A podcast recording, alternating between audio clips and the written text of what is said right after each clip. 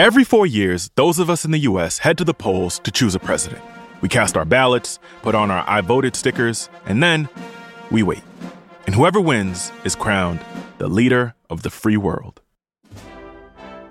But that election typically has at least two major candidates vying for that position of President of the United States. And while we rightfully champion the winner, something has to be said for the loser, too. I mean, this person got millions of votes also, and after the election, they have to just go away and, you know, be a loser somewhere. No fanfare, no celebration. Well, in Kansas, there's a gallery that honors the could-have-beens, the nearly-were's, the close but no cigars, the almost presidents. This place is the They Also Ran Gallery. My name is Baudelaire, and this is Atlas Obscura, a celebration of the world's strange, incredible, and wondrous places. Today, we go to Norton, Kansas, to the They Also Ran Gallery, a place where the losers are championed. More after this.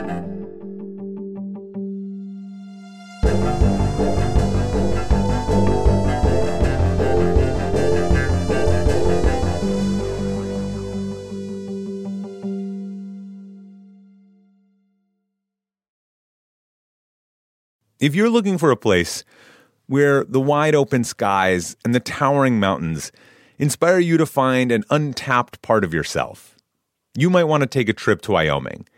It's a place where bold, curious spirits forge their own way on all types of adventures. There is no shortage of iconic, expansive landscapes out there.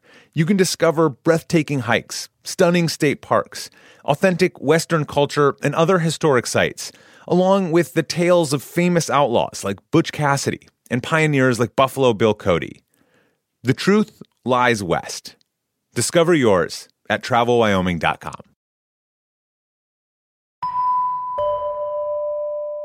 Inauguration Day is like a new beginning for the country. The following four years are looked on by many with optimism. Either new ideas are coming or more of what the electorate felt was already working. Many of us watch the inauguration from our homes or work office. But in Norton, Kansas, there's a tradition underway. We have our own um, inaugural party, if you would, here in Norton. Uh, half an hour before the president takes the oath of office in D C, we unveil the newest um, loser and put him in our gallery, or her.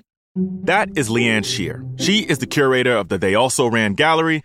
It is Leanne's job to make sure the latest loser of a presidential election is added to the gallery, complete with his or her own sixteen by twenty black and white portrait, and a few paragraphs about their uh, almost road to the White House. I have a little biography I write about them as well and read that at, at the time of inauguration.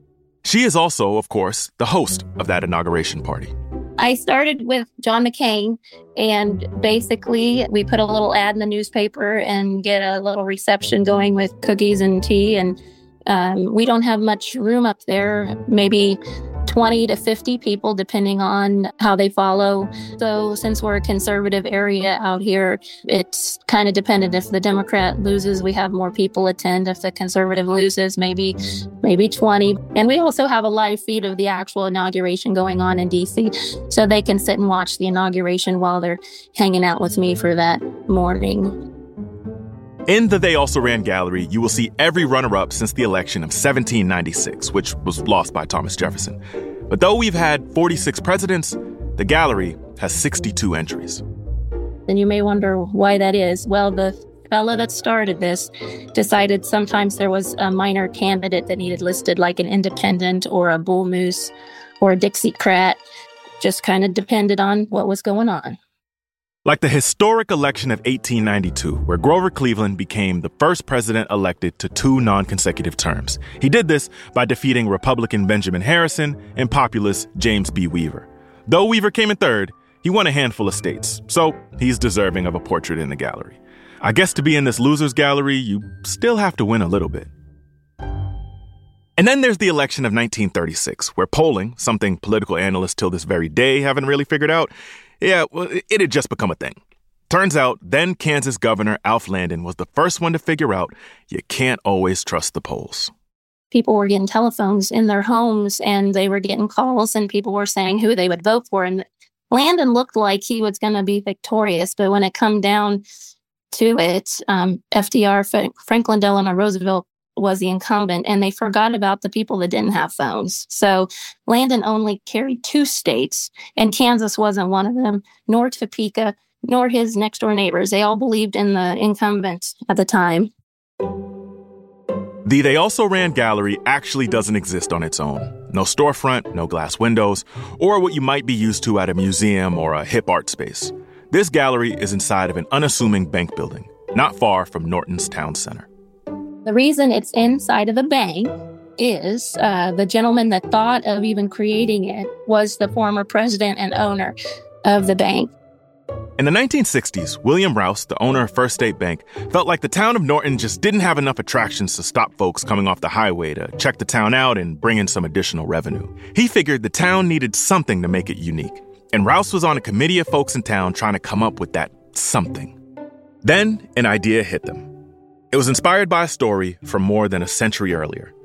Back in the eighteen fifties, before Norton was even officially a town, it was the home of a stagecoach station, Station fifteen.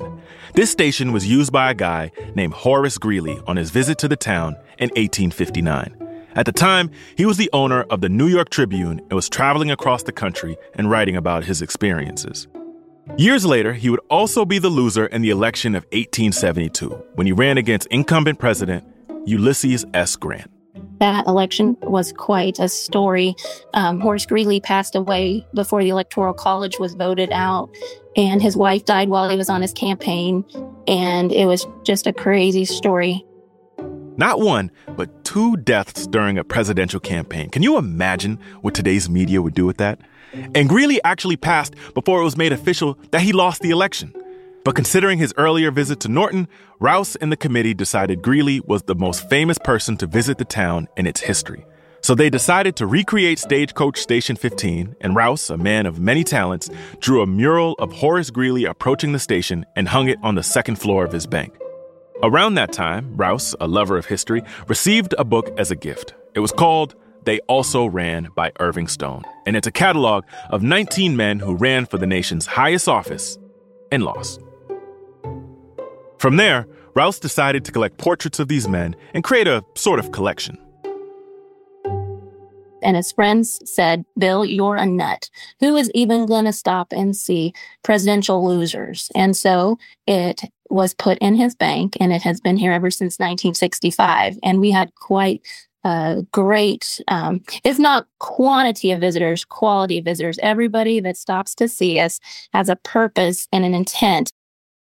To Leanne, the They Also Ran Gallery isn't just a gallery of losers. It's a reflection of how far we've come as a democracy. I like to tell the folks that come here that you can look back through time and see all this history and know that it cannot be changed. It is what it is. But also that as we look to the future and our democracy hangs together, we can still have the elections that we have. Nowadays, the gallery is known by some in the political world. It was even a part of an attempted joke in twenty sixteen. A B C News, back when uh, Hillary was running, um, they had sent a um, Nest camera or a camera to have during the night of the election. They wanted to see the wall of where they were for sure Trump was going to be because they were laughing about it. They knew Hillary was going to win. And they said, "We want a picture of the place where the loser will go." The folks at A B C News asked for a question mark to be placed in a frame and left on the wall where the loser, in their mind, of course, they figured it would be Donald Trump, would have his photo hanging forever. They then told Leanne that they would send camera equipment so they could get a live shot of the spot where the loser's portrait would hang forever. And so I, I put that little Nest camera pointing on the wall. And uh, they had called me like every day, three days, four days ahead. "This is exciting. Is the camera ready?" "Yes." They can see it from New York where they where they were. "This is good." They they went through that. Well, uh, we know how that election went. And then I didn't hear from them for seven days, and I just I just found it kind of funny. Uh, after that, I they said, "Leanne, you have a call." And I picked up the phone, and uh, they told me it was A B C on the phone. And I said, "Are you guys okay?" Of course they were okay, but they were disappointed to say the least. Little did they know, though, that the spot right next to that one, where the twenty twenty presidential losers frame would hang, would be the eventual home of a Donald Trump portrait. And though being in the They Also Ran Gallery isn't some amazing accolade, in a way it kind of should be. Yeah, this person lost the biggest competition of their lives, but they were even contenders in that competition. And there has to be something to that, right? These men are super smart, important, and ladies. I've got to remember to add Missus Clinton in there. And um, just, I'm just, um, it, it's hard to know. Nobody really probably wants to be in here. So it is quirky. And, and we have been referred to as the Hall of Losers. Um, so, and it's so, uh, then I'm not politically correct because I'm not kind in calling them that. So I sometimes refer to them as challengers. And so we are teased and people think we are quirky, but what can you do?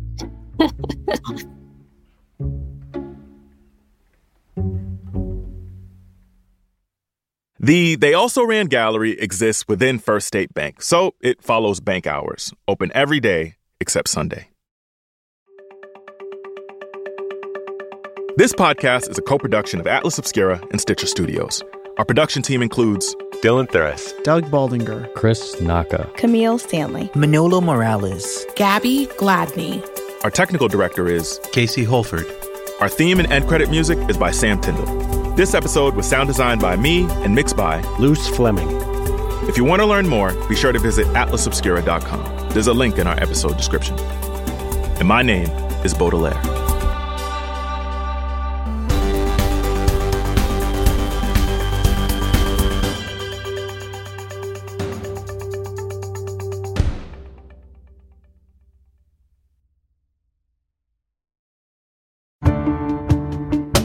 Hi, I'm Lale Arıkoglu, host of Women Who Travel. Women Who Travel is a transported podcast for anyone curious about the world. We talk to adventurers and athletes. I've raced the Godzone Adventure Race, which is on the South Island and goes through the mountains down in the Southern Alps on New Zealand. That was eight days spent out in the wilderness. And chefs. Iranian food is home, it's family, it's love. And we share dispatches from our listeners. Ireland is full of these, I will call them ghosts of the past. From stampeding elephants to training sled dogs. We hear it all. The dogs will curl right up with you, and it can be kind of cozy waiting things out. New episodes of Women Who Travel publish every Thursday. Join us wherever you listen. At Radiolab, we love nothing more than nerding out about science, neuroscience, chemistry. But but we do also like to get into other kinds of stories. Stories about policing or politics, country music, hockey, sex, of bugs.